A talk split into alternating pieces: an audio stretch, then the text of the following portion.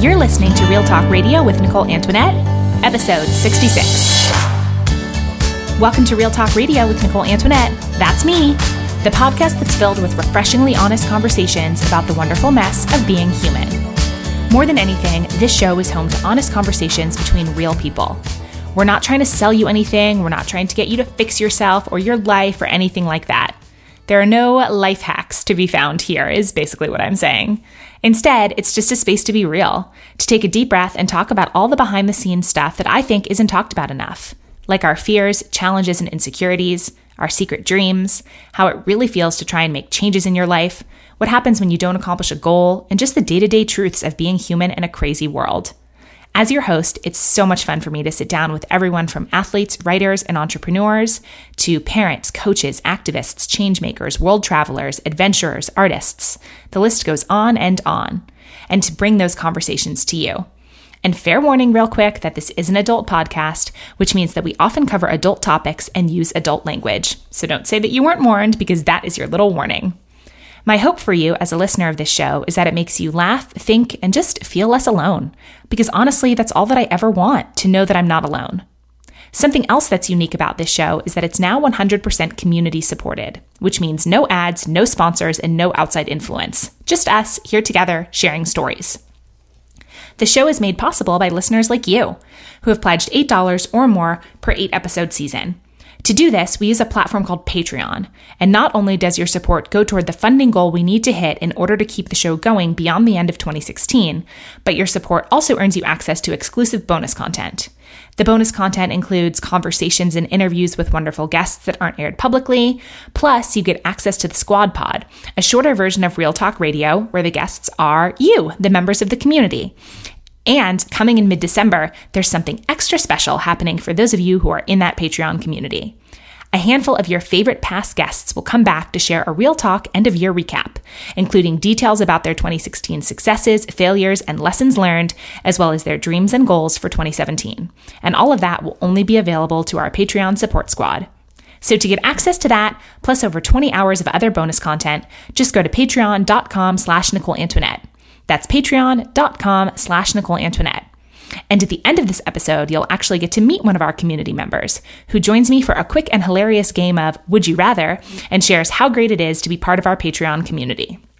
So, if you believe in this real talk revolution like I do, and if you're in the position to be able to support the show, I can't tell you how much that means to me. Right now, the show is scheduled and funded through the end of 2016, which basically means that this season, season eight, could be our last season. But if we meet our funding goal by the end of the year, then we'll be able to continue into 2017 too. And you can totally help make that happen. So thanks so much for your support. And now let's dive right into today's episode. Today, you'll get to meet Dominique Jackson. Dominique is a professional runner who competed at the 2016 US Olympic trials in the women's 800 meters event. A Northern California native, she attended the University of North Carolina at Chapel Hill and recently moved to Sacramento to work as a volunteer coach at Sacramento State University. In addition to running, she's a self described undercover foodie and interior design junkie, all of which collide on her website, nikkishaven.com. In this episode, she and I go deep into her life as a runner. We talk about perfectionism and self doubt, and about what her self talk sounds like when things get hard during a workout or a race. She also shares about her childhood, growing up with two drug abusing parents, and how running was her ticket to afford college, create a better life for herself, and set an example for her younger siblings. She also talks honestly to me about her experience at the 2016 Olympic trials and the complex emotions of not making it out of the preliminary round herself and then watching her friend Kate Grace, who competes in the same event, go on to win the finals and head to Rio. All in all, this is a conversation about pushing yourself, about not getting stuck in a cycle of bad choices, and about the courage you need in order to take risks and try to be the best. I really hope that you enjoy it as much as I did.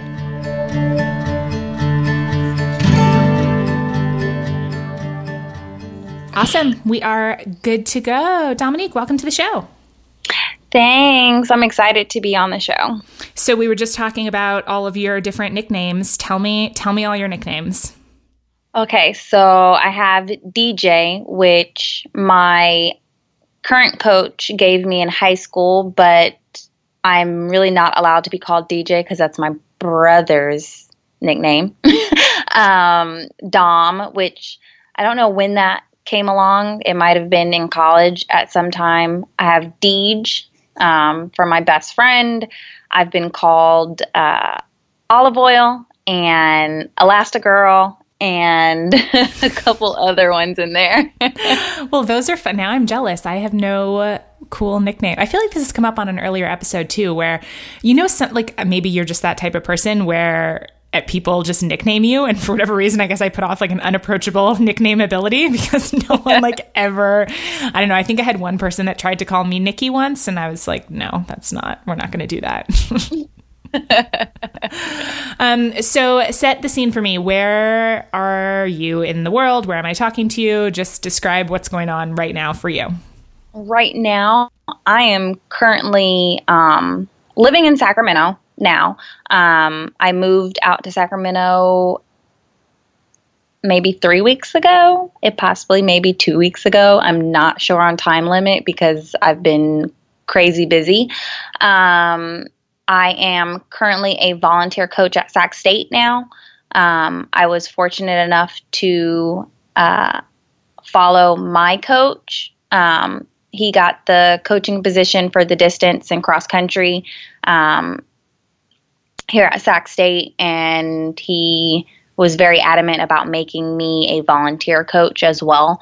Um, so that is the gist of that, and I just decided to up my life and move 45 minutes away to come to Sacramento and fully immerse myself in training, coaching, um, and the life of Sacramento State.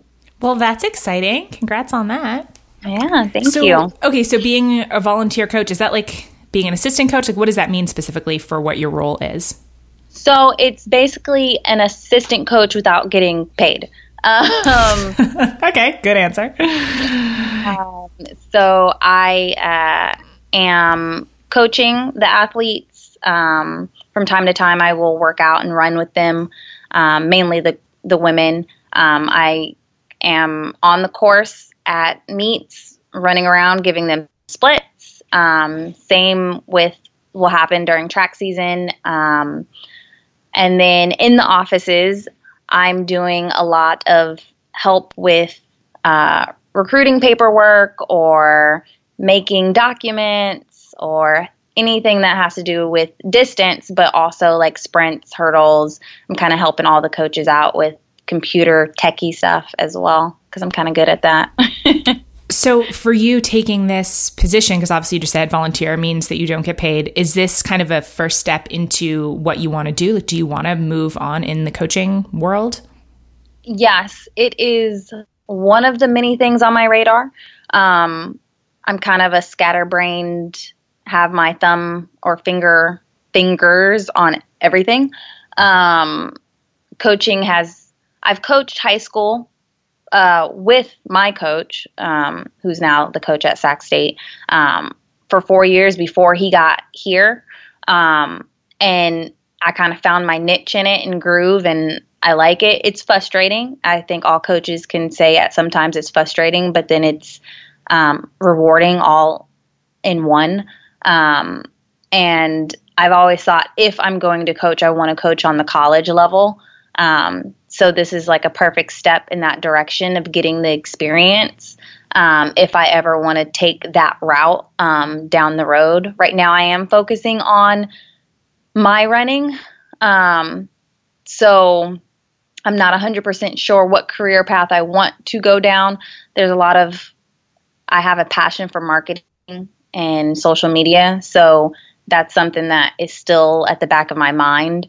Um, but coaching is still there too. So interesting. Well, I mean, and you said you're only a couple weeks into this too, so it's this is very like real time, real talk. So it's good. Yeah, I like talking to people when they're like in the midst of stuff, right? so like, yeah. so tell me the story of how you first got into running.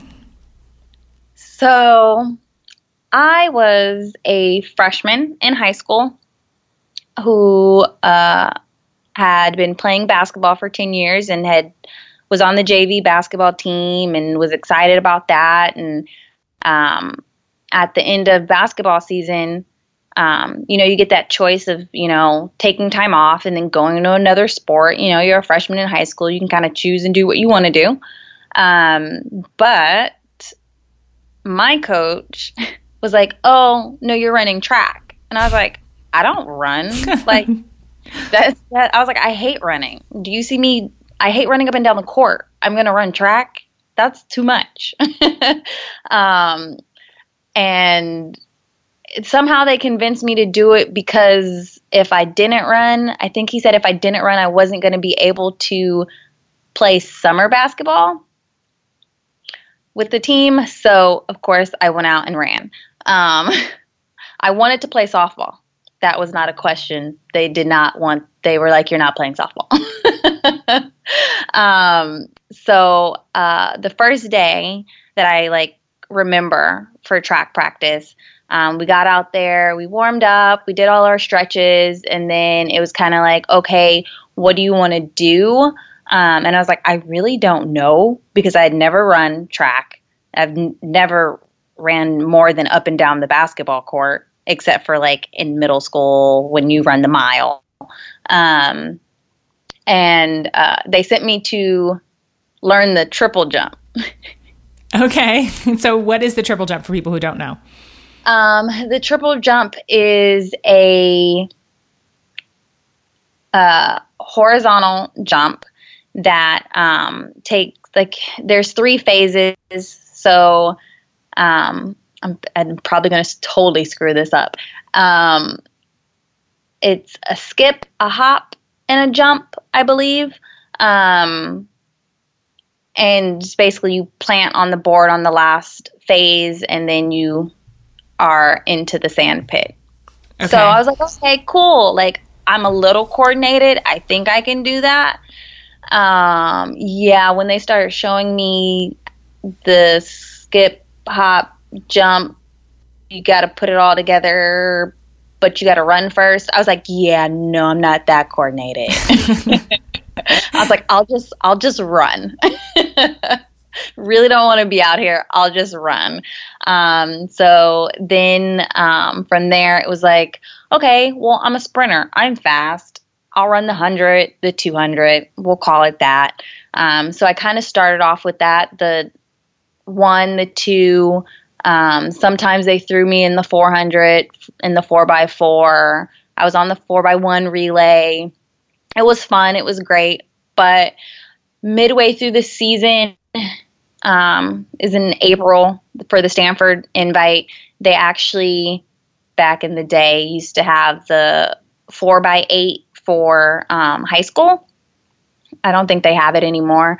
So my coach needed another person to run the four by eight because they were short one girl, and he said I was going to run it. I was like, I haven't run anything over a 400. How do you run an 800? um, and he goes, just go out and run and compete. I know you can do it. It's totally fine. I was scared because I thought I was going to die and let my teammates down and um, but we ended up doing really well. I don't know what we I don't remember what we ran or what place we got. Um, but I do remember my coach going, "Oh yeah, you're running the 800. You just split 219." So then you had a new event. yeah, and I was like, I don't know what that means, but I'm excited. Like I didn't know what 219 was. I didn't know if that was good. I guess that was good. Like I'm a freshman. I don't know anything. um, so from there on, it was just wildfire. And um, at the end of my freshman year, um, at sections, which is the meet right before state. So you qualify out of sections to get to state in California. Um, and I had made it to finals in the 800. And I was in position because only top three from my section made it to state. Um, I was in position with about 150 meters to go. And I missed it by two spots. Oh, how did that and feel? I, I bawled like a baby. it was like my coach was like, "Are you okay? I thought you didn't like running. I thought you didn't like this." I was like, "I don't, but I wanted to go to state." and then since then, I've been hooked. Isn't it funny that sometimes we don't realize how important something is to us until like we either like it doesn't go the way we want or it's almost like I mean failure if you want to use that word is what makes you be like, "Wait, actually I do care about this." Yeah. um, okay, so let's stick with that topic for a while. Um, any other noticeable, I mean, I, again, I don't know if failure is the right word, but where things didn't turn out the way you wanted them to with running that really stick in your mind? Um,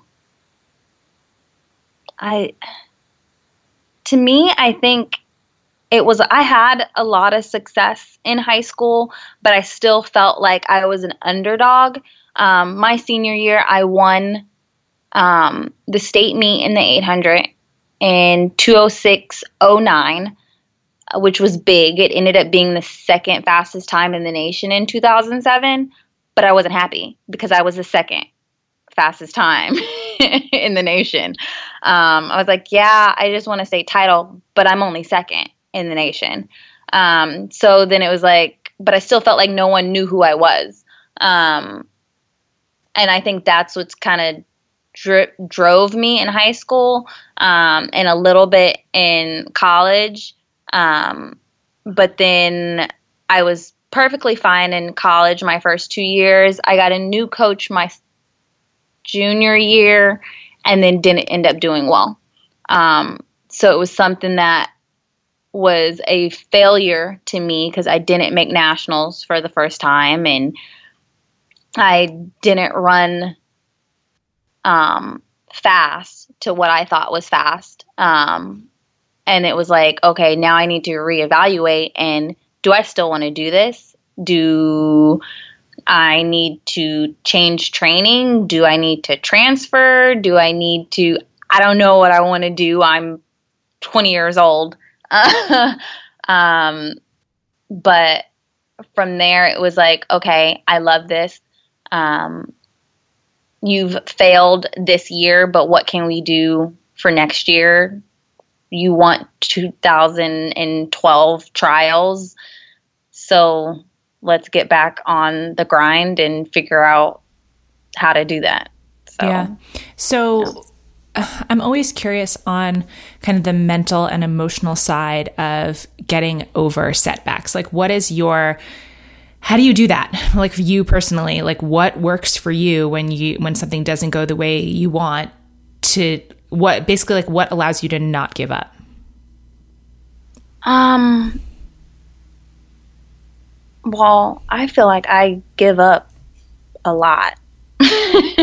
okay, say more about that. That's interesting. Um, there are certain mental battles that I deal with of like and I actually just had one earlier this week, um, a talk with my coach because we've kind of been in um, like a lull with training. Um, and it's been kind of like, well, I don't feel like I'm doing too much, and I was tired because we upped my mileage, and I hadn't taken a day off. And like yesterday was my first day off in like 18 days, um, and I just didn't feel good. And I was like, I don't think I'm that fit. Like I'm not as fit as last year. I just don't believe it, and I don't. Um, I just I don't I don't like. I was like, am I good still? Um, and he's like, uh, yeah, I've seen enough like that you've done in the past couple weeks that you're fine. Um, so I have a lot of mental battles because I'm more of a what have you done for me lately type of person. So I need like immediate like work or something that shows me that I'm ready to go. Um, or I start falling back into uh, I don't know if I can do this. Uh, I don't know if this is working. Should I be running this many miles? Um, but today I was proven wrong with my workout. um, and I, then I go, okay, I'm fine. Um, but most of the time, sometimes I don't have that, and I just need to go back through my running log and see what I did the last couple weeks and go, okay, you're fine. Shut up. Like, be a big girl. Like, get over it. You don't feel good right now. You'll feel good later. Um, So that's kind of how I deal with some things. Um, and a lot of it also is getting it from my coach. Like I'll say that and he'll give me what he gave me. You're fine. I've seen enough in the last couple weeks where you'll be good. Like, don't worry. He's like, I'm positive that the training is going in the right way. Um, and it's moving along right, and we're going to be set up perfectly fine. So, he is a big help with the mental aspect and the mental side of when I start doubting myself.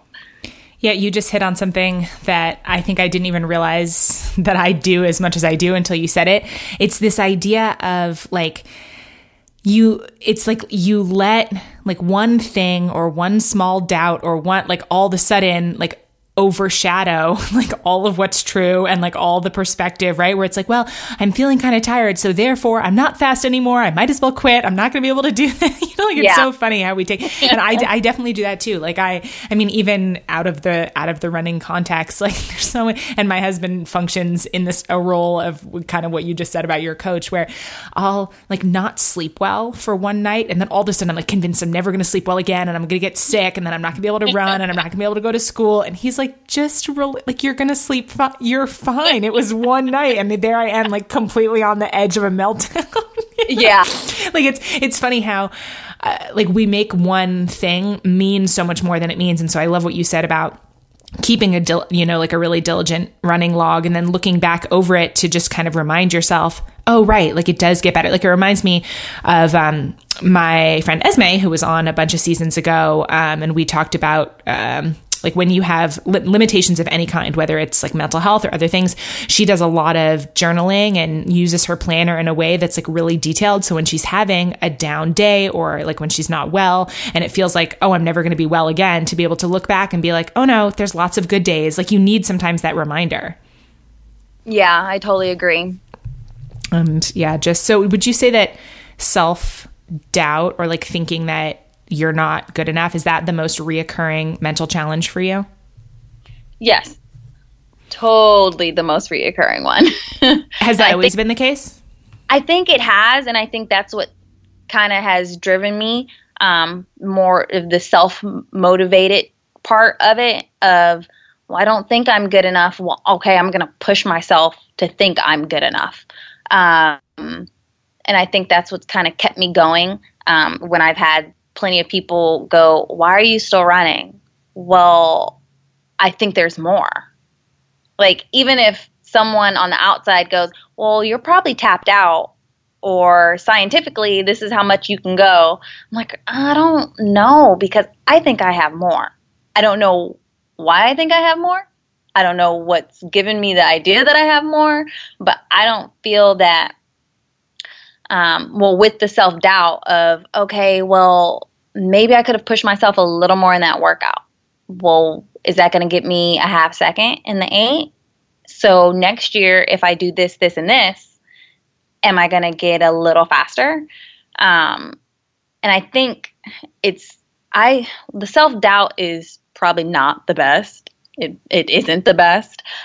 Um, but I think it kind of keeps me going, if that makes any sense. Yeah, I make I mean, I think that anytime we talk about like challenges or mental blocks, like I think it's a really fine line between when it like really pushes you and motivates you and when it's something that like weakens you and takes it's all about like kind of like how far you let it go. Because what i'm hearing from what you're saying is this desire to push your limits and see what's possible which i would say is an awesome thing right? But like i see how with that comes the self-doubt and like even that phrase good enough like what does that even mean? Do you have like with running a thing in your head where you're like this is what i'm trying to reach or this is what good enough looks like? Or do you think it's always just about seeing if anything else is possible I think it's all about seeing what else is possible. Um, I, me and my coach have a saying that anything is possible. Um, and then he's always told me from the beginning that you can achieve anything if you put your mind to it. Um, so I think that's always been in the back of my head like, okay, I ran 202 last season. Is 201 possible? Like, if it's possible, I'm going to try for it. Yeah, like I mean, well, and you're not going to know whether it is possible unless you try for it, right? So it's kind of like a catch 22 of, well, might as well go for it. Yeah. Yeah. Yeah. yeah. So when, uh, so obviously you you join ch- track reluctantly, right? Like you hate running, you don't want to do this. when did you start to dream big as an athlete? Like when did? Because I obviously I saw you run at the Olympic trials, you know, this year. So like when did it get in your head of, oh shit, like I'm gonna I'm gonna do this? Um, it was 2006 after my junior year. I had the junior school year had just ended. Um, and me, my coach, and a very supportive teammate flew out to North Carolina. Um, in Greensboro, they hold the um, outdoor nationals there. Now it's New Balance, but back in my day, it was Nike. It was the Nike Outdoor Nationals, and that was my first time flying. I think that was like my first time flying, and then um, especially three thousand miles away. Um, so we went there, and I had run two twelve at the state meet that year, um, which was I think like a week or so before that. And I was like, okay, we're going. I'm gonna run. It's only one race. My coach, of course, knew way more of what I was capable of than I did. Um, and I went out and I got second to Chanelle Price. Um, I think she had run like 205 or 204 that year. Um, and I ran two, 208. I believe I ran 208. Um, and we were on our way back. We were on the plane on our way back to California and I'm sitting on the plane and I turn to my coach and go, if I did everything you said, what do you think I can run? Mm, that's a good question. And he turns to me and goes, What? you don't do everything I say now? I was like, No. and he goes, Okay. He goes, Fast. So from then on, it was like, all right, like I want more and I want to see how fast I can get. And I just was in a race with someone who ran 204 and I want that next year. Um, and it also opened up like when I ran that, it opened up possibilities for college and paying for college. Um, which was big. I wanted to go, didn't know where I wanted to go, didn't know what I wanted to do, but I was like, this is going to pay for college. And my coach was like, yeah, and it's going to pay big time for college, anywhere you want to go. And I was like, okay. okay, I'm in. You sold me. I'll do everything you say. Um, had you, before that, were you planning to go to college? I had ambitions of going to college. Um, in my family, only one person had gone and graduated. Um, so it was in the back of my mind that I wanted to go, but it was like, do I go to a JC? Do I go to a four year? I didn't have any of that planned um, at all. Um, so when everything kind of started to click, it was like, I can go to a four year college, I can get it paid for, and I can have an education. I was like, all right, like I'm sold. Like I, I want to do that. And I then started from there actually dialing in everything. Academics got better and, um, and that was like my June, the end of my junior year, and I'm going into my senior year now, getting my act together. Um, but I really believe that that moment was the moment that I was like, I want more for my life, not just running, but for my life. And I think that was probably like the best moment, like yeah, of I mean, my like four years in high school. I imagine that that also changed how you felt about running because it wasn't just like a sport or an extracurricular activity. Like now, this was like a way to have all of these other things. Yeah. Um, because I mean, when I was younger, I thought you know, because I was a big basketball player, I thought, you know, oh, I'm going to make it. Like, and I'm going to be in the WNBA and I'm going to, but then that didn't really pan out because I got to high school and I was like, I'm not that good.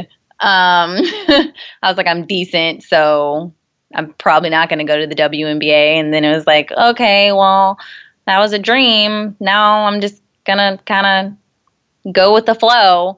Um, and when running gave me the possibility of more and bigger and better things for my life, I didn't know what else to grab onto but that. Yeah. It's something that um, you wrote in a blog post for Oiselle that I wanted to ask you about. You said something interesting about how you don't have to follow a cycle of bad choices. Can you talk about that a little more? Um, so I grew up in a drug abusive home um, with my mom. My mom and my father were um, on drugs, and so I am one of. Well, I'm one of five, but um, four. So I have an older brother who's four years younger or older than me, a brother that's four years younger than me, and then one that's six years younger than me. Um, so we kind of grew up supporting each other and kind of uh, grew up faster than we would have liked because of the situations that we were um, in when we were younger. Um, so I think we together, I, I don't think it was ever like an official pact, but we together knew we didn't want to fall into that cycle of any type of drug abuse or alcohol abuse or any of that. Um, and we want it better for our lives as a whole.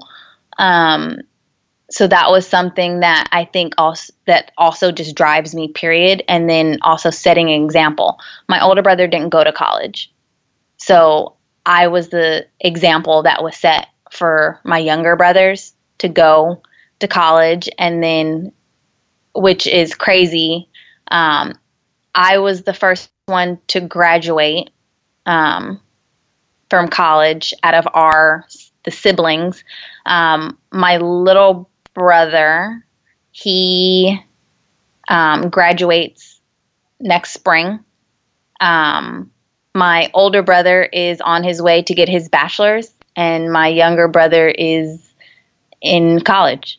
And it's from coming from two parents who were in and then in community college and dropped out and had kids early and drug abuse. And I think we're doing pretty damn good. I mean, I can hear when you talk about your siblings that you're really proud of them. Yeah, I am. Yeah. So, I mean, when you said that you wanted to be you know, a good example or role model. I don't know the exact word they use, especially for your younger siblings. Did that ever feel like, I don't know, almost like too much pressure? Or like, I'm curious about your kind of like mental state, especially since it sounds like you were relatively young when you were put in that position. Yeah. Um, it's funny. They probably will tell you that I act like their mother, um, which I do, I do. Um, I'm protective and I'm a little micro managing at times and uh, put down the discipline hand. And my older brother took the dad role. Um, and it, I don't think I ever looked at it as it being frustrating or overwhelming at any time um, because they're my life kind of thing. They're like, I would do anything for them. Um, and it's, to me, it's like that's what you're supposed to do for family. Um, and we just kind of grew up real tight knit. So, um, for me to set the example and get the ball rolling, it was a plus. It was a positive. Mm-hmm. So, yeah.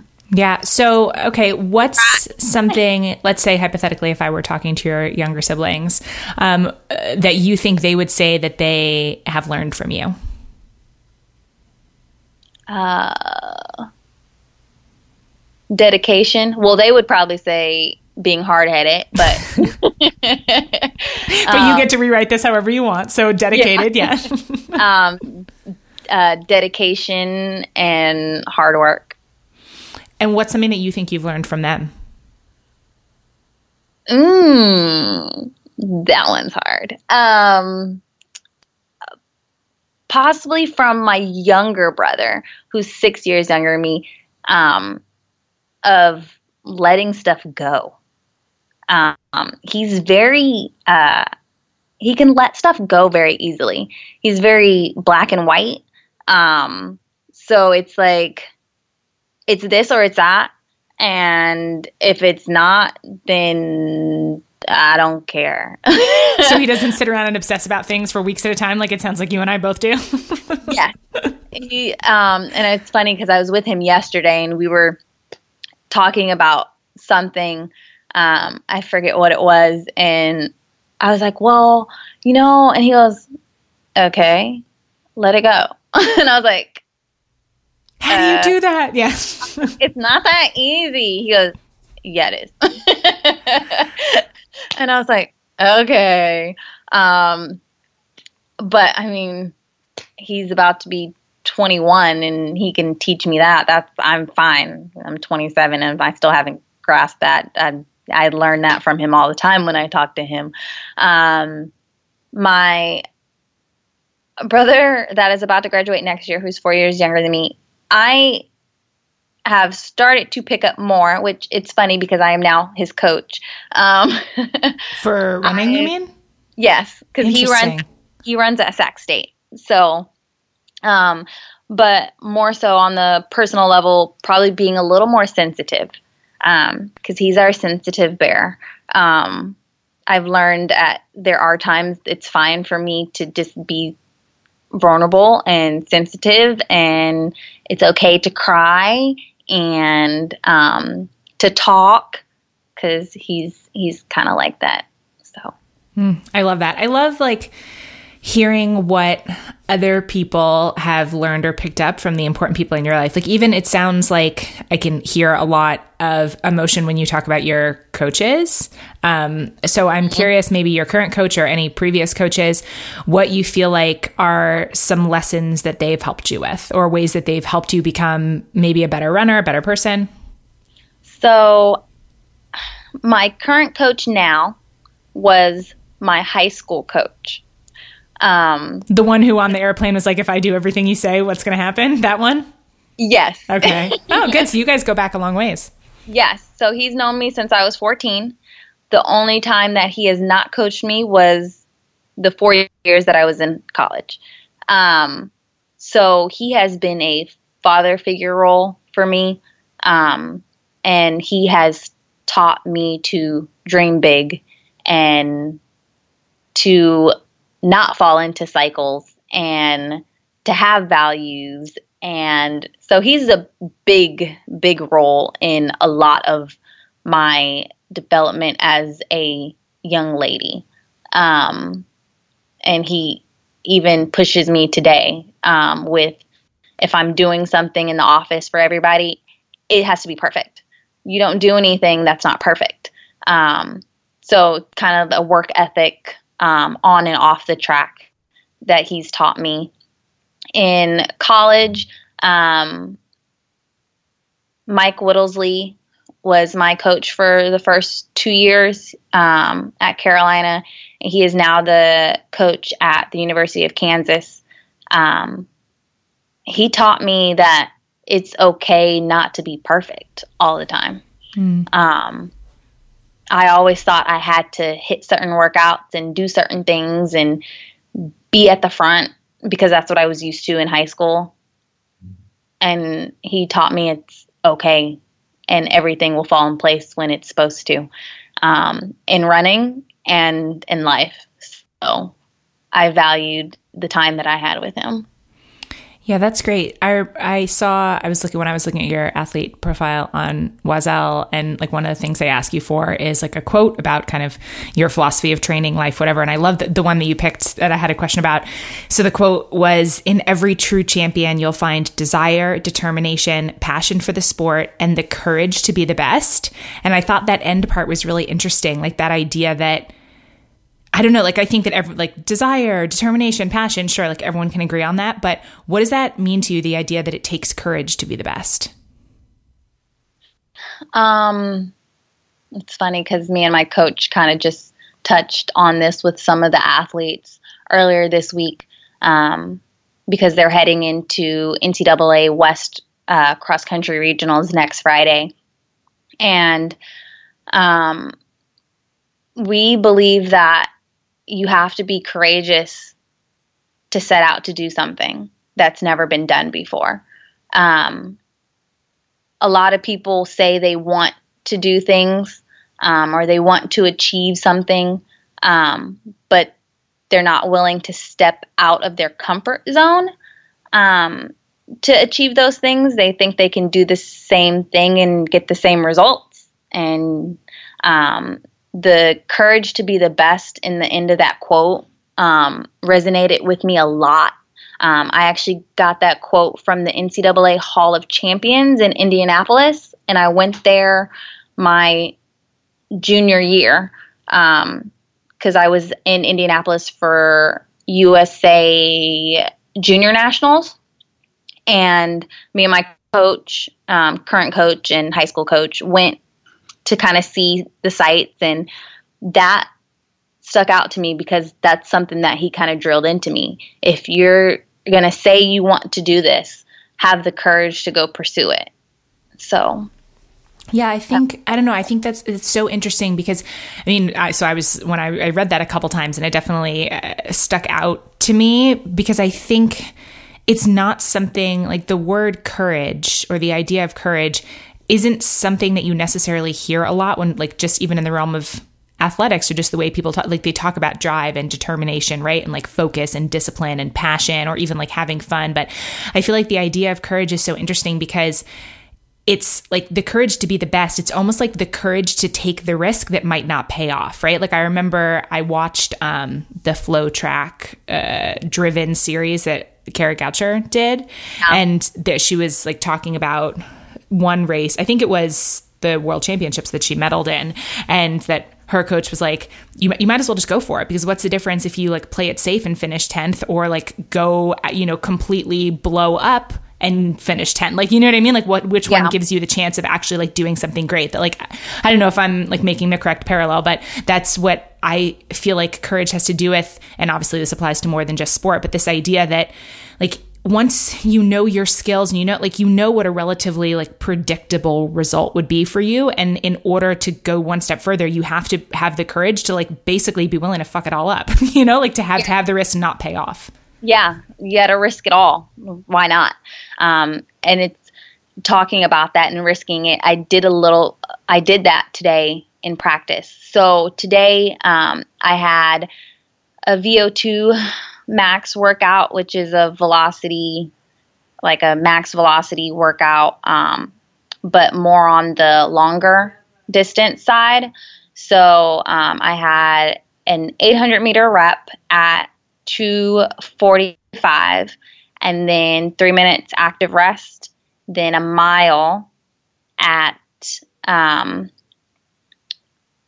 well, I was supposed to run 545 um, but I ran 531. Um, and then three minutes rest, um, active recovery. And then a, a two 800s at 250. Um, which are like ridiculous those, times, but you keep going. Yeah. but those were those were done right. Those were on 250 exactly because he kind of got after me about running too fast on the mile. um, and then the last mile, so it was 800, three minutes rest, 800, three minutes rest, and then a competitive mile. Go see what you can run for a mile. Like basically all out? Like kind the- of Sorta, yeah. So he gave me a stipulation and told me I couldn't run faster than 250 through the 800, and then go ahead and challenge yourself and, and risk and see what you got the next two 800 and see what you can run. Um, and I was like, okay. And I put it, I put a number in my head. Um, I was like, I want to run this. Um, and went through in 250 or actually went through in 248 and then was like, well, you might as well start pressing on the lever right now. And you're going to hurt the last 150 regardless. And just just go for it. And I started pressing on it maybe a little sooner than I should have. um, and because the last 150 really hurt. um, but then I crossed the line and ran 519 and I wanted to run 520. Mm. So that must feel good, especially like on the heels of your earlier in the week meltdown of, am I even fast enough to do this? yeah. Yeah yeah, no, those, I mean, obviously, like I said, like those times sound like ridiculous crazy pants to me, but in my own realm of running experience, it's, I mean, that feeling is the same of like when you push yourself to do something that you didn't think you could do. And I even find, I mean, I don't know how you feel. Obviously, it's like you're a professional runner, like, so nailing it in the races is, of course, super important. But I think there's something that's special about doing it when, not when no one's watching, but sort of, if that makes sense. Yeah, like yeah. being able to push yourself that hard when it's not this like really exciting race environment. Yeah. Um, I feed um, off of uh, workouts um, because I know. So I'm a different type of bird. Um, me and my coach say this different type of makeup because um, of how fast I can run on like in a race to what my workouts equivalent to because it's never science never is right. what do you mean? Which way? Meaning that your workouts indicate that you should race faster or the opposite? The opposite. Okay. so I run 202 and I can run 54, but it's funny. So if I can run 202, I should be able to run like four teens for 15. I can't do that. it's just Interesting. It's, not, it's just my body makeup. Just we're trying it this year, so hopefully that happens. But um, but in workouts, usually if people were to look at my workouts and then look at my race times, they're like you're workouts are far below what you're racing.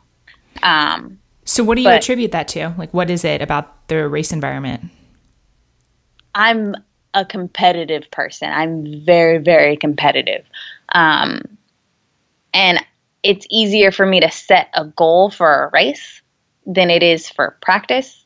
Um, so that is, it's like, okay, so I want to run which I'm always above my coach when he thinks I'm. I was like, oh, so this season I'm going to run two flat, and he goes, okay, I'm thinking 201,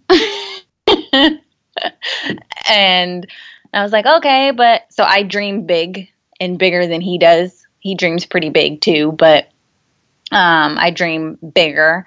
Um, but workout wise, I feed off the longer stuff because I know that it's going to pay off for the my short race. Mm-hmm. And even though it might not be gosh awful fast because there are women that run 201 202 and can probably do my workout way faster than I can.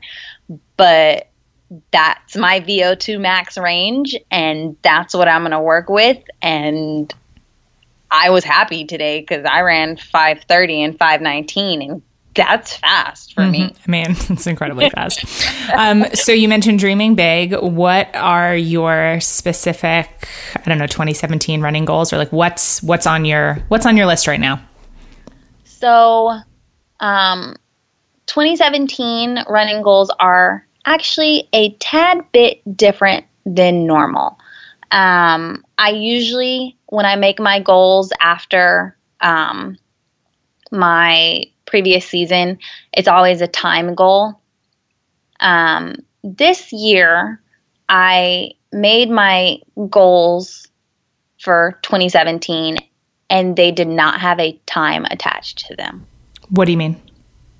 So last year I made the goal. I was like, I'll prob- I'm gonna find it. um, I knew I wanted to run like 201, like eight, I believe. Um, but I ended up running 2023. Um, and uh, I was like, where season goals? Um, yeah, so I, actually I wanted to run two flat point eight. um, and I usually would start off by, okay, this is what I want to run for a 5K. This is what I want to run for my four mile tempo, um, indoor eight. I started off like that. And then I would work my other goals around that. Okay. Um, this year, I started off with where I want it to be. So I want to be in a final at USA Indoors. Okay. When is that?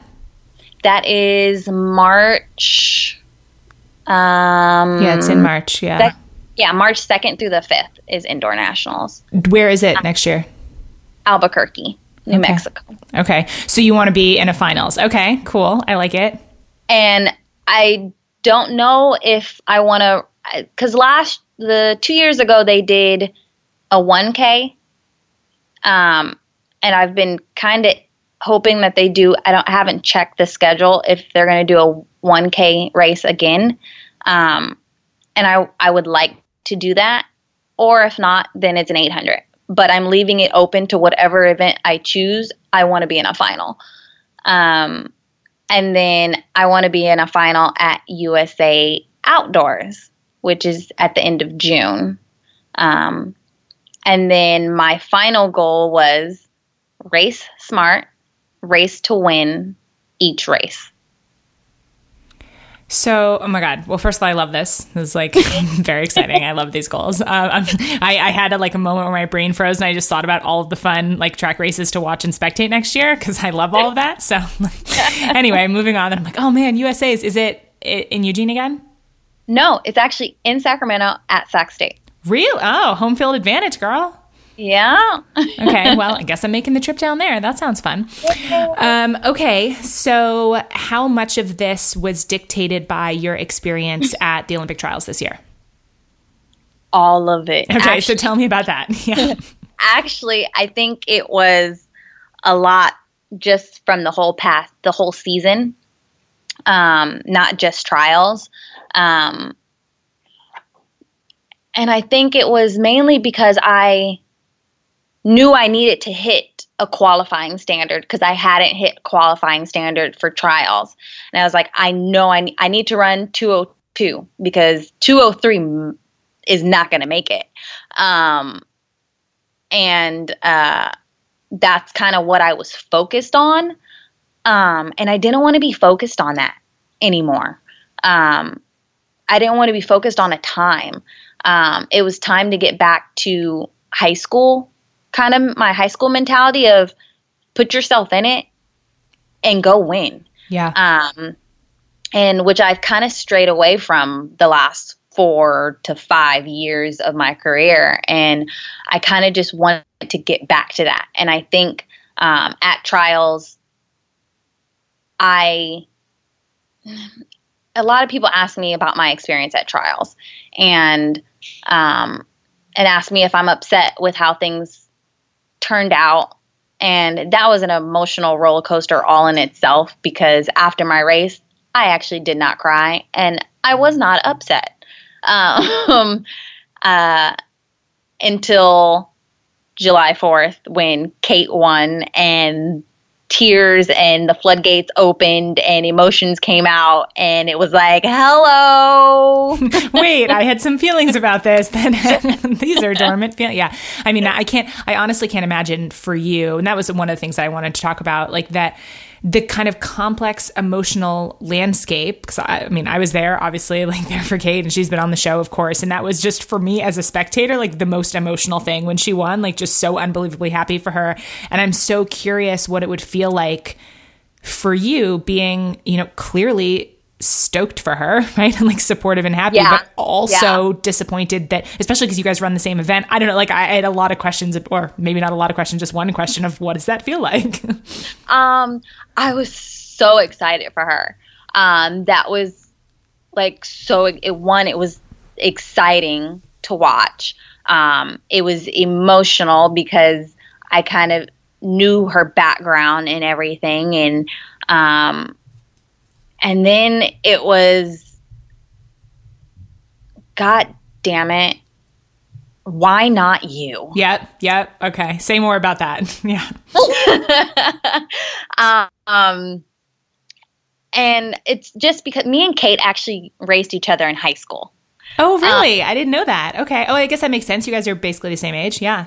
Yeah. So, California State meet 2006 me and Kate and a ton of other women, Justine Fedronic, um, Leah Wallace, um, are all in the same heat in the final, like in a straight line, coming down the home stretch, trying to win a state championship. Um, and then we raced against each other while she was at Yale, and I was Wait, at so Carolina. who won that race? Go back. Oh, okay. So Haley Lawrence. No, was it Haley Lawrence? Was that my? No, that was my. No, 2005. That was 2005, not 2006. Sorry, I'm going to correct myself. Um, no, was that 2006? Well, my it, year. It wasn't you and it wasn't Kate. Is the answer to this right? Basically, no. Yeah, it wasn't me. It wasn't Kate. Um, it wasn't Justine. Um, but um, I've known Kate for a while, basically. Um, and so knowing her and knowing the person she is, and um, so all that was just like we've been on the same level, if not, she's on a higher level now. Um, and it was just like, why not? Why not me? Why can't I do that? And I was like texting my coach, and I started like bawling while I was texting him, and I'm like, "Did you just watch that race?" Um, because he had already gone back home. And he said, Yeah. And I was like, My emotions just hit me. Um, and I'm screaming, Why not me? Um, and he goes, I like it. And I was like, I I don't want to experience that feeling that Kate's feeling right now with anybody else but you. Like I want I I want that. Um and he goes, Sounds good to me. And he goes, I guess we're on another four year cycle. but that that's I don't know. I think just that question of like, why not me? I think is really interesting because it can essentially be asked in two different ways, right? There's like the bawling, resentful pity party for myself, which like everyone deserves, right? From time to time. Like, why uh, not yeah. me? Like, I feel bad for myself, like whatever, which is fine. But then there's like the other tone of like, well, why not me? Like, if she can do this, why I can do this? You know, like that it's almost like, I don't know. It's like funny how one question, if you just change like the perspective. Like you can either choose to see it as I'm going to be really down on myself or as like a huge way to lift yourself up. Yeah. Um it's in that moment again um I had already been thinking about possibly moving um and changing coaches. So that was another thing that was a kind of all accumulated in that that bubble of July 4th. um, uh, I was like, okay, so four year cycle, maybe I need to change things up and go to a different coach and move. I was thinking moving to Portland. I had talked possibly about moving to New York and Syracuse. Like, I just, so it was just kind of like, what do I want to do? I was kind of at that point and um, then Kate won, and the realization of I don't want anything, I don't want that feeling, but with the coach that I have now, um, because of how close we are and how much hard work I know we can achieve together still. Um, and then uh, I, I don't I don't know. It's it was it was surreal and then it was kind of like you didn't make it out of uh, the goal was to make it out of prelims and that didn't happen.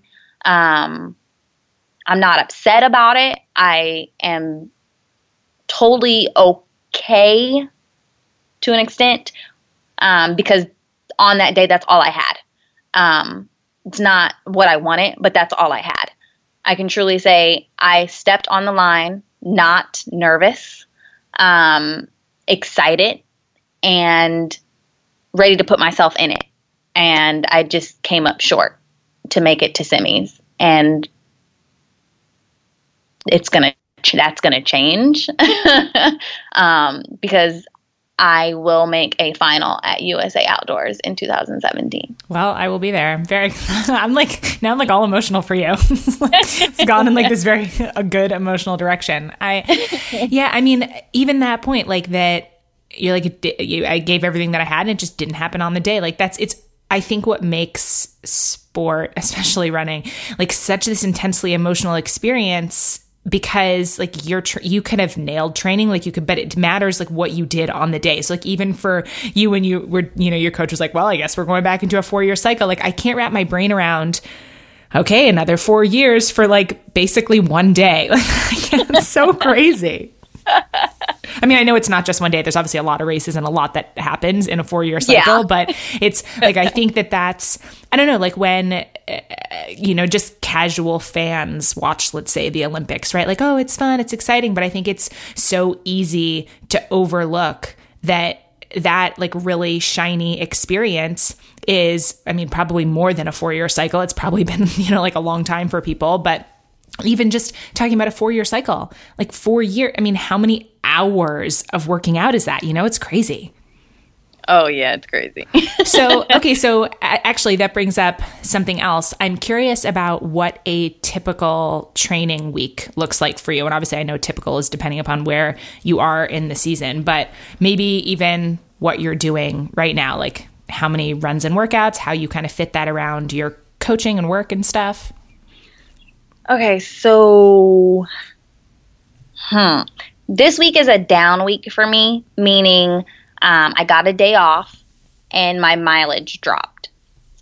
Um, and I didn't have any doubles.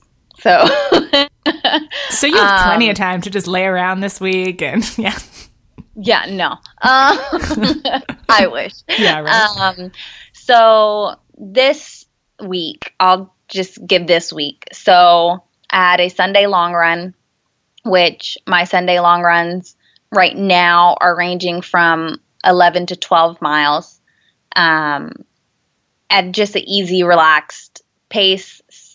Sometimes we do a progression run where the first half is easy and then the next half I progress if I feel um, good. Um, then Monday is another recovery day. Um, and this week it was just a single run. Some days it's double. So if my mileage is higher, it'll be a double. And then I have weights. So by a um, double, you mean running in the morning and then later in the day? Yes. Okay. Um, and that kind of fits around if I have work. So um, if I have work, then it's run in the morning, run in the afternoon, and then work in the evening um, with weights all in that too.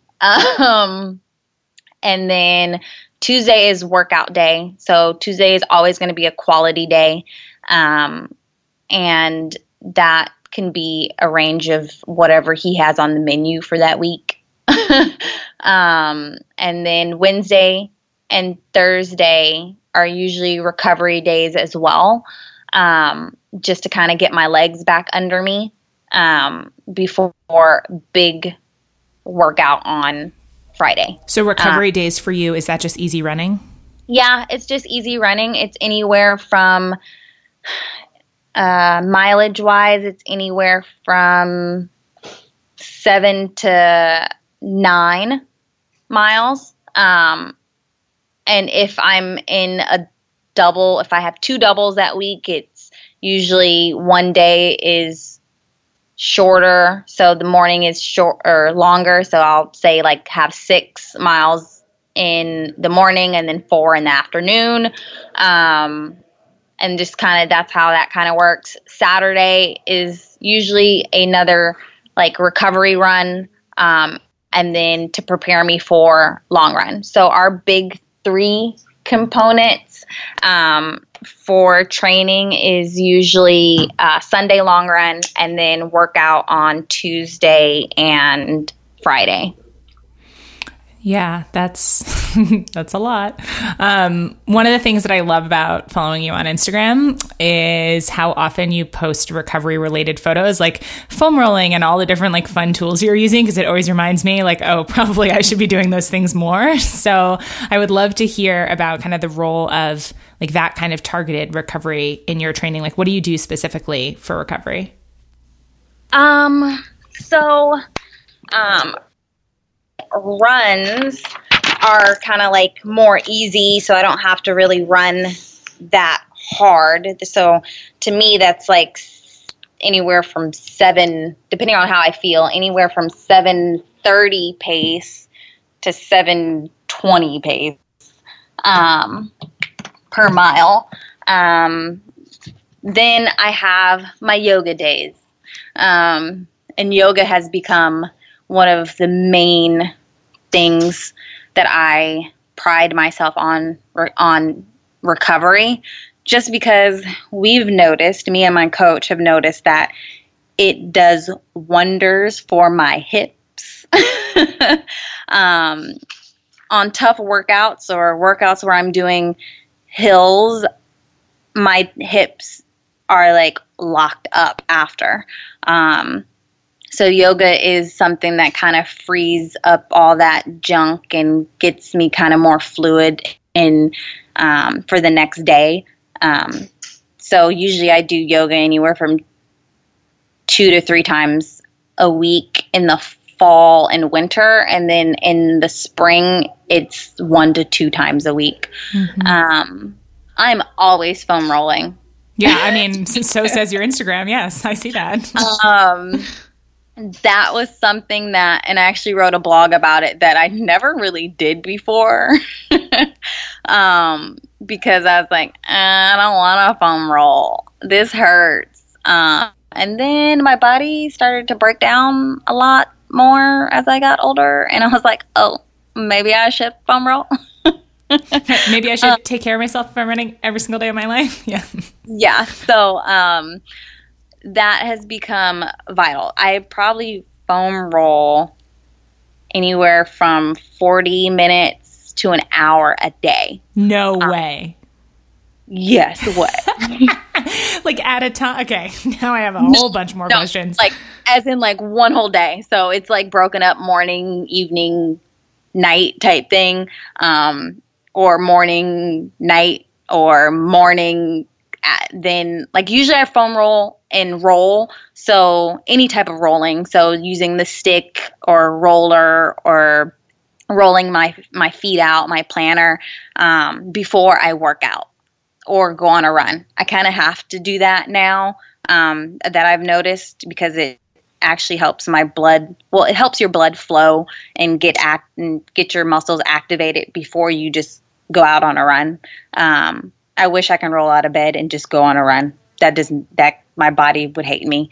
Um, and then from there, it's um, uh, usually like in the evening, like before bed, I'm foam rolling. Um, and usually, I, I which is funny. I've done I find myself doing it out of boredom. Like I have nothing else to do. I'm going to foam roll. oh my god. So okay, so up to 40 minutes a day. Do you think that that's typical for other like pro runners, like other people that are at your level? Do you think that that's normal? Um, I would think so. Oh my god, it's so much time. Okay, now you have inspired me to do. Do you have a favorite brand of either foam roller or recovery tools, or what are all the fun things that I see in your Instagram? Basically, all my all the fun things that you see are all Addaday. So spell that. A D D A D A Y. Okay, I'll put that link in the show notes. Um, but okay, okay. tell me about them. I've never heard of them. Uh, so I actually currently am a part of Addaday's um, pro recovery team. It's like their sub elite um, team. So um, they have an awesome foam roller called the Nonagon. Um, I'm probably saying that wrong, but um, it's got all the little knobbies on it. So I love that thing, and right. they make so all it the, hurts extra much. Yeah, yeah, and they make all the sticks. So all the sticks with the nodules on it, or the little balls that everyone kind of has in their backpacks, or or at Fleet Feet, or you kind of see around. Um, they make those, and those things I love to death. Um, and then they have a ton of little other things that I actually have fallen in love with for my foot, just because um, from like May until most recently, I had a lot of plantar issues right after I ran 202, which was great. Um, um, yeah. Um, so uh, from there all the way through um, Olympic trials, and even into a little bit of my early summer fall training um, where we kind of actually had to take time off because my foot was killing me. Um, so Addaday actually has um, a roller that's called the Junior, um, which is made up of a base and then a ball that actually has um, kind of grooves on it. And I will put that, like if I'm working in the track offices, I'll put that under my desk and roll my foot while I'm doing work. And it has been wonders. Like I'm probably doing that like all the time. I probably do that more than for the 40 minutes a day, but um yeah, that's like one of my lifesavers. So, so, in addition to, I mean, this kind of like I don't know, specific body maintenance recovery stuff. What's something else that you think that people on your level do that more kind of recreational amateur runners don't do but should do? Um, well, one is rolling. I've learned that one big time um, from kind of talking to people and them asking me like what I do, and they're like, "You rolled that much?" my, um, like my reaction, yeah, yeah.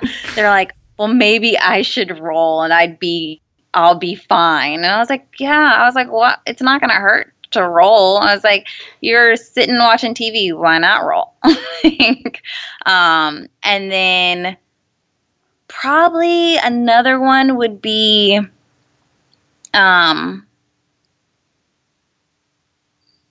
being okay with downtime. For me, I value a recovery day, like an off day. Like yesterday was my first off day in like 18 days, I think. And I didn't do a thing. I know most people are like, oh, that's still a day to roll and um, like do yoga and like still. I believe that some days you just need to let your body rest, get extra sleep, um, eat well and let your body truly recover. Um, I talk to a lot of people, they're like, oh, well, I have an off day, but I'm still, they, like, they're still doing activities. And I'm like, just rest. I was like, go to work if you need to go to work, and then be on the couch and put your feet up and like truly make it a recovery day. Mm-hmm. So I think yeah. that's probably another one. Yeah. So, something else that I wanted to ask if you had any just like advice or tips. You mentioned how good you are on race day, like maybe even compared to workouts. Mm-hmm. And I don't know, like, and obviously I can just talk from my own experience of I prefer workouts to races. And I don't know, I just tend to get a ton of anxiety and whatever. I think that's pretty common. And I think a lot of it, I've thought about it a lot recently, just now that I'm getting back into running after like a year and a half off, that I think a lot of the race anxiety comes from a fear of pain like not the oh my god i'm injured i have to stop like something's wrong but just the like pain cave type of pain right that mm-hmm. there's just i don't know that's I, and i again i'm imagine that i'm not alone in that so i'm curious if you have any advice or anything that's kind of worked for you um my i can it's really i think i've gotten to the point, and I even did this a little in high school too, um, because workouts were not always perfect. Um, but I actually had a running log in high school as well, um, and then kind of just going back um, to those days where I conquered a workout or I con- conquered a couple workouts in that week, um, because I've always told myself, I don't care what I've done like leading up like the that week um, before a race, I'm prepared to go run this race. Like I've prepared myself for how long to go run this race. I'm fine. Um, and I say that a lot. I'm fine.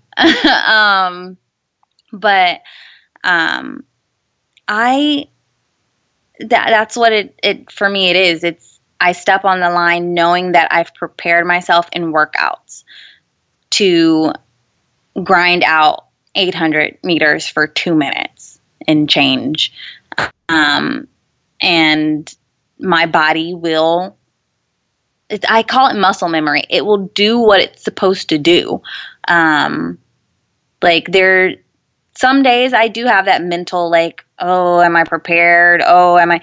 But then that's, it's probably early in the season and I don't know what I'm ready to run because workouts aren't fast yet and they're still long and I'm hoping that all the strength work will help but um, in the middle of the season and the gist of the season it's you're prepared you've mm-hmm. done all the work just go race. Yeah, and um, not like turning the race into some like mythical thing that all of a sudden, like if you've done all the training, you're ready. yeah.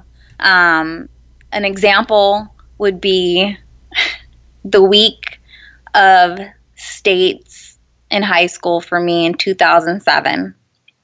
I Tuesday that week I had a terrible workout.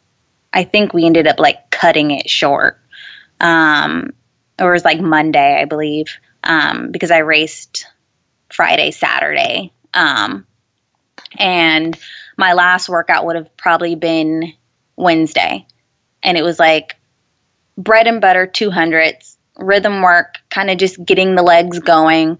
And it was another bad one. and I was like mentally like done and I'm like it's the week of states and I'm like crying to my coach and he goes, You're a wreck, and it's the week of state. and I was like, I've just been uh, everything's so bad, and I'm not prepared. And um, he goes, Go read your running log. And literally that night and the next night, that's all I did was read my running log. I stepped on the line for prelims, calm and prepared. And ready to go and knowing that in finals I was going to put my nose in it and I wanted to win. Mm-hmm because I had already prepared the whole season to do so. Well, it's like full circle to what we were talking about at the beginning, like it, that external perspective of when you can make one or two things like mean something more than they actually mean. To be like, no, no, read your log, like you're fine. like, yeah, yeah. So, so in races, whether it's you know that uh, the pain moment or like when it is like really especially tough are you someone who has i don't know like specific self-talk or mantras? Like is there like what's going through your head if anything um, during the hardest parts of races? Um no i don't think during the 800 that's i know that's really weird. No i kind of let i let my body do what it knows how to do. Um, if I'm thinking, I'm not racing well. Um, Interesting. Yeah. Um, another reason why I have I struggle with the 15 because I get to think. it's a little long, and I get to think. Um, but uh, there are moments. Um, I use I more have self talk in practice. Mm-hmm. Um, there was a workout that I was doing probably like a month and a half ago, and it was long hill repeats, probably like 30, 30 no, it's like 30, 38 to 40 second long hills with a pretty, a lot of incline, which for me is hard work with short recovery. Um, and, and my coach challenged me and a couple of the other ladies um, on the Sac State team because we were all doing it together. Of on the last one, who's going to take the risk to go do something big and put themselves out of their comfort zone and run, like and like who's going to set the tone? Um, and I, I set the tone, and I, it was really it was a really fast one. I think I ran like 37, and most of my other ones were like 40s. Um, and I was hurting like the last 50 meters of the hill, and it was like final, final. You're final at USA's, final at USA's. Um, so that was kind of my self talk of getting through and digging and kind of pushing and not giving giving up um, the last 50 meters or kind of backing out of it because it's hurting. Um, in a race, usually I always say if you run the 800 right, it doesn't hurt until the last 80 meters. um, and uh, that last 80 meters, it's just guts. Um, it's kind of like you're going to dig and you're going to hurt this last 80 meters. And it doesn't matter what you do, you just might as well just push and fall over at the line because this is all you're going to, like, this is it. Yeah. Uh, so um, I kind of, I think, I already have that kind of self ingrained in me um, where it's like, okay, just keep pushing. Um, my coach usually he's screaming short and fast, short and fast because I can get kind of long um, when I start breaking down, where my form just kind of gets long and lopey. Um, so that's one that I kind of look out for. Usually, sometimes if he's not even there, I kind of think short and fast the last 80 meters. I don't know how much of it I'm actually doing. Um, but that might, I guess that's kind of self talk, the last 80. Yeah, no, I love that. This, I mean, obviously, I'm so curious about like the inner workings of everyone. Um, so, moving away from running a little bit, obviously, we're getting close to the end of the year. When you look back on this year outside of running, what do you feel most proud of? Um, outside of running, taking the risk to move.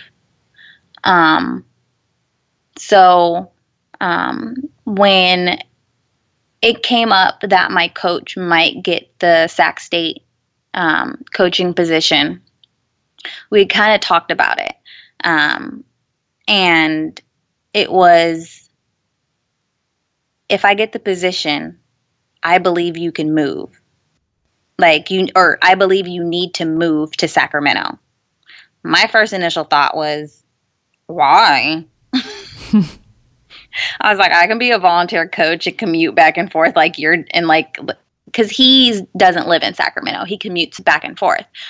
Um, and he goes, No, I think you need to fully immerse yourself in um, the world of elite running.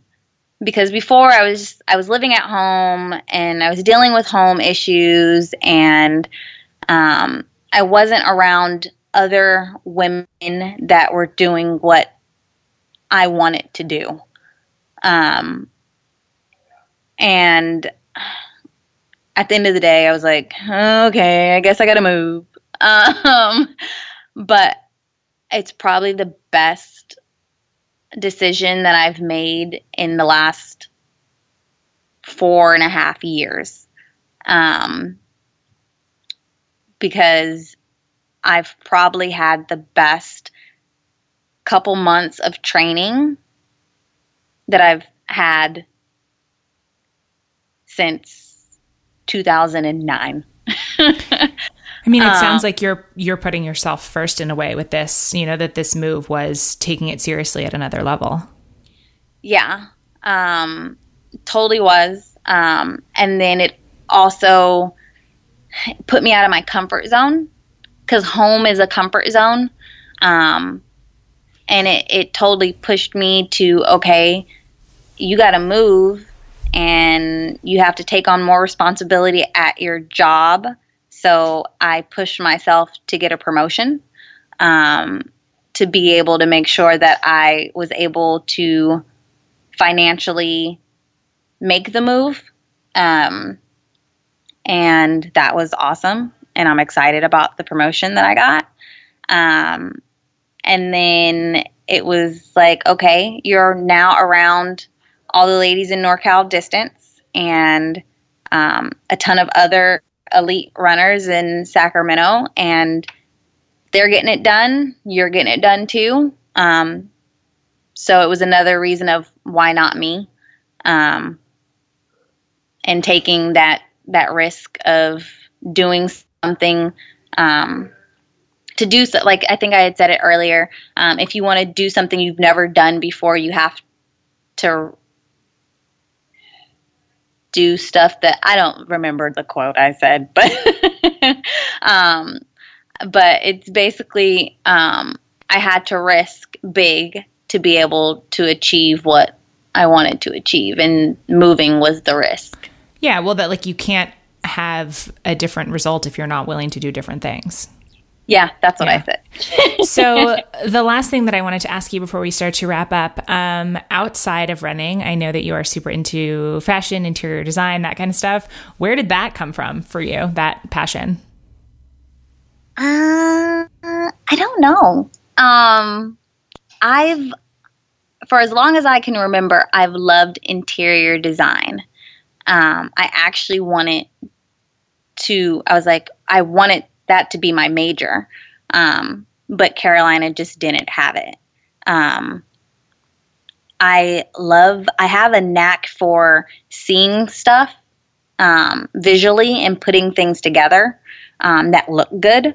Um, and it's just always been a thing ever since I was like little, like wanting to rearrange a room um, or help my mom pick something out. Um, I was never too girly, girly until I got to college. Um, and that's when I kind of started getting into more of the fashion side of myself. I always helped other people pick things out, but not more so myself. And um, just because I was always like, I don't know if I can wear that. You can wear that, but I don't know if I can wear that. um, uh, but I've always had kind of the eye for it, and it's something outside of running that I have a passion for. Um, and I never wanted to be one dimensional. I never wanted to just have running be my um my like main like persona. Like I want to have I want to have many faces. Um so I think that's kind of where my blog kind of lets me have that outlet outside of running and the running world because I get to experiment with makeup and fashion and decorating and do it yourselfers and I love that stuff yeah, I mean, I, it's it's funny, right? You hear that like people are successful, they like pick one thing, focus on that thing, and I mean, obviously, I think we'd both agree that yes, you have to prioritize like the things that you want to get better at. But I do think, to your point, that when it becomes too one dimensional, it's almost like you live and die too much by one thing, right? It's so much easier to go to that doubting place. You know, if you have a bad workout and your entire life is running and nothing else, okay, well, that's going to have a probably a more negative impact than if you have other things that you care about. Which I mean, it's like sounds silly to say that out loud, but I think that sometimes we get too wrapped up in just one thing to be like, oh no, wait, also I like these other things, so it's fine for me to do those other. Like for me, I'm even thinking about you know the future of the podcast and and all that kind of stuff. And especially since I just went back to school and like being in culinary school that I'm like well these two things don't really go together but I actually love having two things that are really quite different because it gives yeah. like one gives you a break from the other and it's like different ways to explore. You know like no one is just one thing. Yeah. I truly believe that so the way that we like to wrap these up are with what we call community questions. So it's a group of, let's say, nine questions this season that Real Talk Radio listeners want me to ask each of our eight guests. So just kind of nine random questions if you are down for that. All right. Sounds okay. good. Let's go. so when was the last time you tried something new and what was it? Oh, um, gosh, I'm kind of I'm kind of a bore. I don't remember. well, I mean, you mo- you picked up and moved to a new city. That could count. I, yeah, I guess that's that that can count. or maybe you now need to go try something new and then report back. yeah, maybe I, I need to go. I'm maybe I. Oh no, I have one. So I recently bought a pair of Adidas. Okay. And I have always worn Nike. And what do you think? How do you like them? I like them. I'm not running in them, but I'm walking around in them. Nice. I like I like that how because of how much, you know, footwear plays a role in your life that like this new thing is just like a really big deal. yeah. I like it. I do. It's funny. Um, okay, the next question. What's something that you really love about yourself? That I am goofy. Goofy how? So I have a very silly, goofy, childish side that not a lot of people see. Um, but when it does come out, I love it. the people who really know you, they know that about you. Yes. That's fun. um, so when you're getting to know someone new, what is one of your favorite questions to ask? Or basically said another way, what's something that you would love to know about basically everyone? Mm, um, what their favorite color is. Because? I always, I always ask that question. I have no clue. That's like one of my main questions of what is your favorite color? And then you can get all interior designy on them in your head. yeah, probably. That's so funny. Um, what's one thing that you know now that you really wish that you had known three years ago? Mm. Huh. That's a good one. God, these questions are hard. um, um, something that I know now that I wish I would have known three years ago. Like if you could go back and talk to your 2013 self, what's one thing that you wish you would have known? Mm. Oh my gosh. Am I just boring or? You're not boring. you can pass also. You don't have to answer the questions. Okay, let's pass on this one because I really don't know. okay. It's funny because you're going to have what I call the crazy 4 a.m. moment where you wake up at 4 a.m. and you're like, I know the thing. Oh, yeah. you're going to be texting me like, listen, this is what it is. Or um, when we get off the call, I'm like, oh, I got one. yeah, right. Um, what is one non negotiable for you? One thing, whether it's a large thing or a small thing, that you feel like it's really important for you to do every day?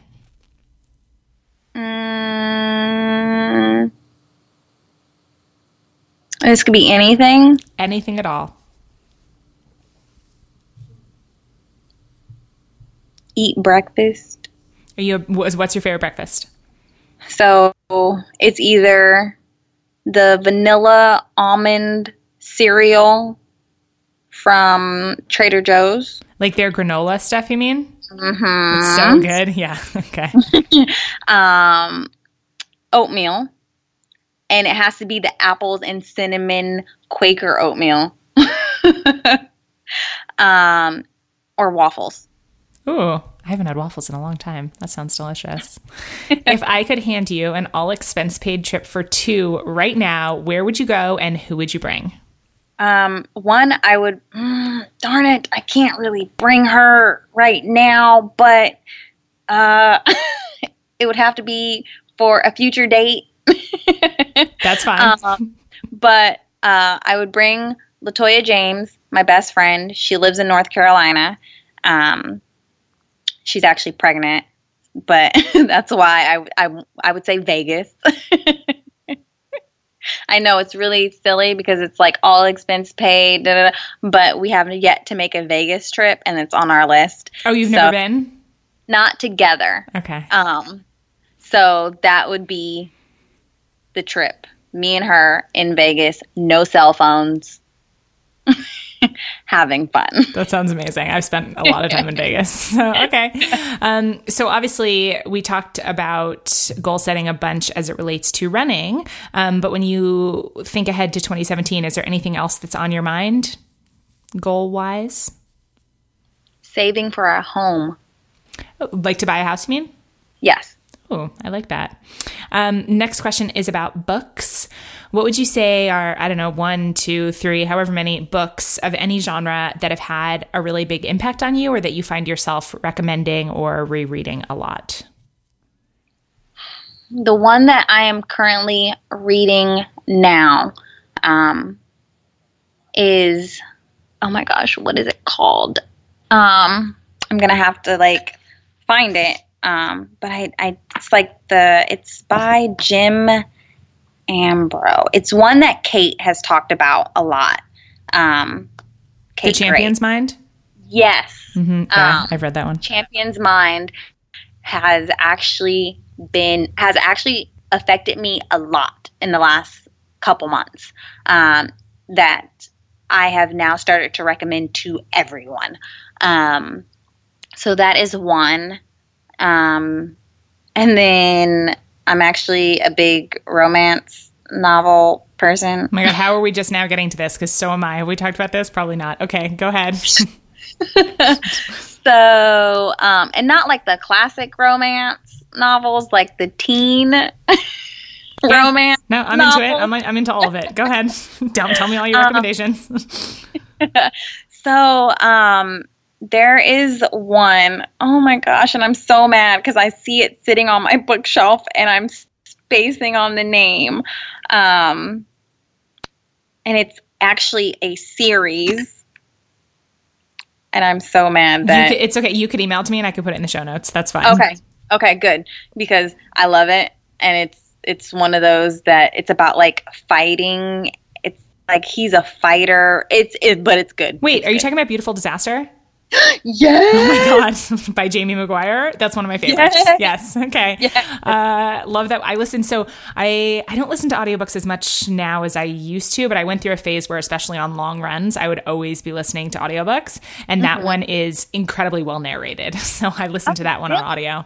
Um, that one's awesome. Okay, wait. Other book? Are there any other books like that that you love and want to recommend that I should read? Um I just got a series but I haven't cracked it open yet. Like I got a full series because I saw it in a bookstore. My brother bought all four books for me for um, my birthday in June. Um, I will figure that out. I will look at what it is and I will send that to you because it has to do. I'm little weird. I like the kind of supernatural type stuff, and it has to do with kind of the supernatural and a little bit, I think, on the fairy tale side of things. Okay, interesting. I have a couple of girlfriends, um, both of whom have actually been on the podcast, and I don't think actually that we talked about this, but we basically have like an unofficial like dirty book club where we just like recommend and like all read the same, like okay, erotica, or you have to read this, or you have. To... So I'm always open for recommendations for fun romance or dirty books.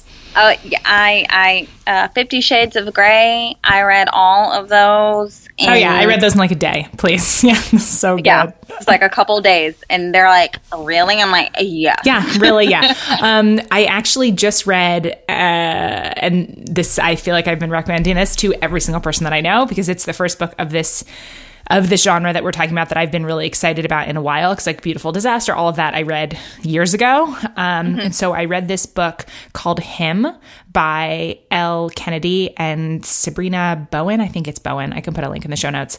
Um, okay it's so it's the first male male book that I've read. Like everything else that I've read, I've always been like male female, and I I don't know. I just I didn't really think about like that element of the genre before and it was recommended to me by someone and I've read a bunch of Elle Kennedy's other stuff and I think she's fantastic. And so I said okay let me give this a shot. Started reading it did not get up literally from the couch until it was done.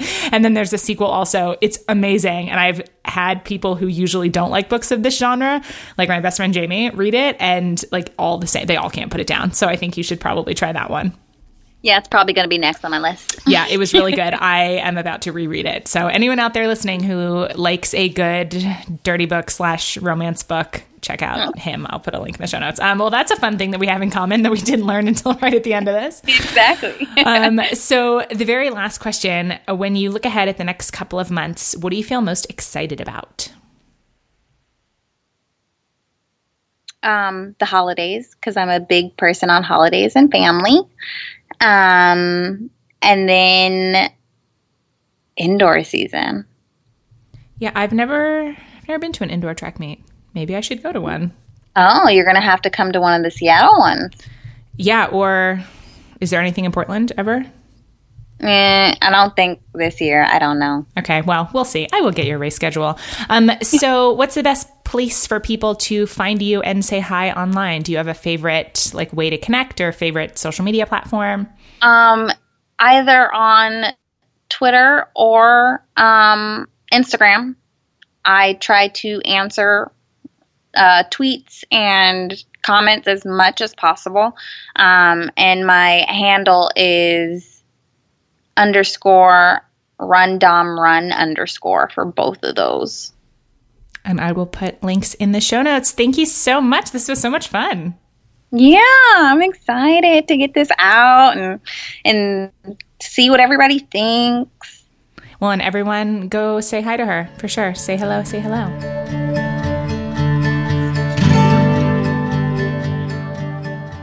And that's our show for today. Thanks so much for listening and for being part of the Real Talk Radio family. I couldn't do this without you. And as I said way back at the top of the episode, this is now a 100% listener supported show. The show is made possible by people like Kelly. Hi, Kelly. Hello, Nicole. Um, I'm super excited that you're here. Is, is, it Kelly or is it Kelly Ann? Actually, I just thought about that. Well, it depends who you're talking to. If you're talking to most of the pop, like 99%, it's Kelly. If you're talking to like my mother, it's Kellyanne. That's funny. I love it. Okay, so we are going to play a quick three question round of Would You Rather, which is my favorite game. Are you ready? Hmm. Okay. Would you rather always be super underdressed or always be super overdressed? Underdressed sounds more comfortable. Yeah, I was thinking that too. At first, I thought overdressed because then, like, I don't know, I'm not going to like offend someone by going to their wedding in sweatpants. But I'm like, you know what? If I had to be super dressed up all the time, I think I would be really miserable. Yeah, and you'd be the outcast most of the time too, because most of the time we're not always overdressed. Yeah, and also if that was just your thing, I guess people would come to accept that I'm going to be the person in sweatpants at their wedding. Like maybe I'll just get nice sweatpants or something. yeah. Um, okay, would you rather have $100 billion or be granted any three wishes, but none of those wishes could have anything to do with money? Uh, wishes, absolutely. Yeah, I would pick that too. Any idea what you would wish for? Um, to be with my man for the rest of my life, to uh, spend, I don't know, I'm going to say like 10 years living right next to the ocean, like in a really beautiful house. And these are totally whim. Um, staying healthy, physically for the rest of my life. Yeah, that's an awesome one. I, I totally just put you on the spot, but I'm like something about like health for all my friends and family. Well, I mean for the whole world, but yeah, the wishes, the wishes would be good. Um, okay, so the last one. Yeah. Would you rather have your family read your entire internet history, everything you've ever looked at, and you can't delete anything? Or would you rather oh, be secretly filmed at home and everyone at your job can watch? Secretly filmed at home, for sure. I just gave myself like an out myself on that. But yeah, absolutely that. Yeah, I am pretty boring at home. Like I don't think anyone would like, okay, she's reading yeah. again and like eating a cookie. Oh well. But like, I don't know, my internet history, mm, I've like looked up some things. Mm-mm, not so much. Not so You want to see me like cuddling with my cat and playing all day, that's fine. Yeah, I, totally. Well, th- that actually could be fun, right? Like cat cams for everyone. I would enjoy that. Mm-hmm. I always wonder, like, when I'm doing the most random things, like hanging upside down and like my inversion table and just doing random stuff, I'm like, I wonder what people would think if they were actually videotaping my life. So that's that's a funny question. well, I guess maybe one day we will get to find out if your life winds up being secretly taped. Hopefully, someone tells me because I have yeah. a lot of questions about the inversion table. Um, okay, uh-huh. so why don't you introduce yourself to the rest of the listeners real quick? Tell everyone where you live and one thing that you are totally obsessed with lately. So, my Kellyanne Melstead, and I live here in sunny Tucson, Arizona. It's really nice right now. And one thing I am obsessed with right now, there's so many. Um, I am obsessed. Oh my gosh, calligraphy. I just took a calligraphy lesson, like modern calligraphy lesson this weekend, and I'm probably saying this because I'm like looking out at my dining room table. It's like covered, but every night I'm doing calligraphy, and almost like um, and you're actually you know, you're using like the nice pen and you're like dipping it and stuff. Um, it's it's like art and it's really like soothing and I have to put myself to bed and remove myself from the calligraphy pen because it's so much fun. Yeah. And people are asking me like, why don't you just use the one that has like the ink cartridge in it or something? It's like, no, it's something about dipping it. It is really great. I recommend it. Are you right-handed? Left-handed. Yeah. Okay. So I'm left-handed too. I mean, so I guess if you could do it, then it's yeah, more possible. But right? I always find like even just like normal pens, normal. You know, I remember like my terrible memory from third yeah, grade. We, uh, we had to smudge, take, we write over right, everything. Yeah. You have to. I had to take a penmanship class when I was in third grade, and it was the like ink. You know, same thing like inkwell type of situation. And I basically failed the class because I couldn't turn my hand in a way that I wouldn't smudge the wet ink. And anyway, so anytime something like that comes up, I'm always like, no, that's not for me. But good to know that you're left-handed and it works. I was, t- yeah, and so there's this woman online. She's called like the left-handed calligrapher, and she does like really beautiful things. It's like that's kind of when I got into it. But um, so check her out.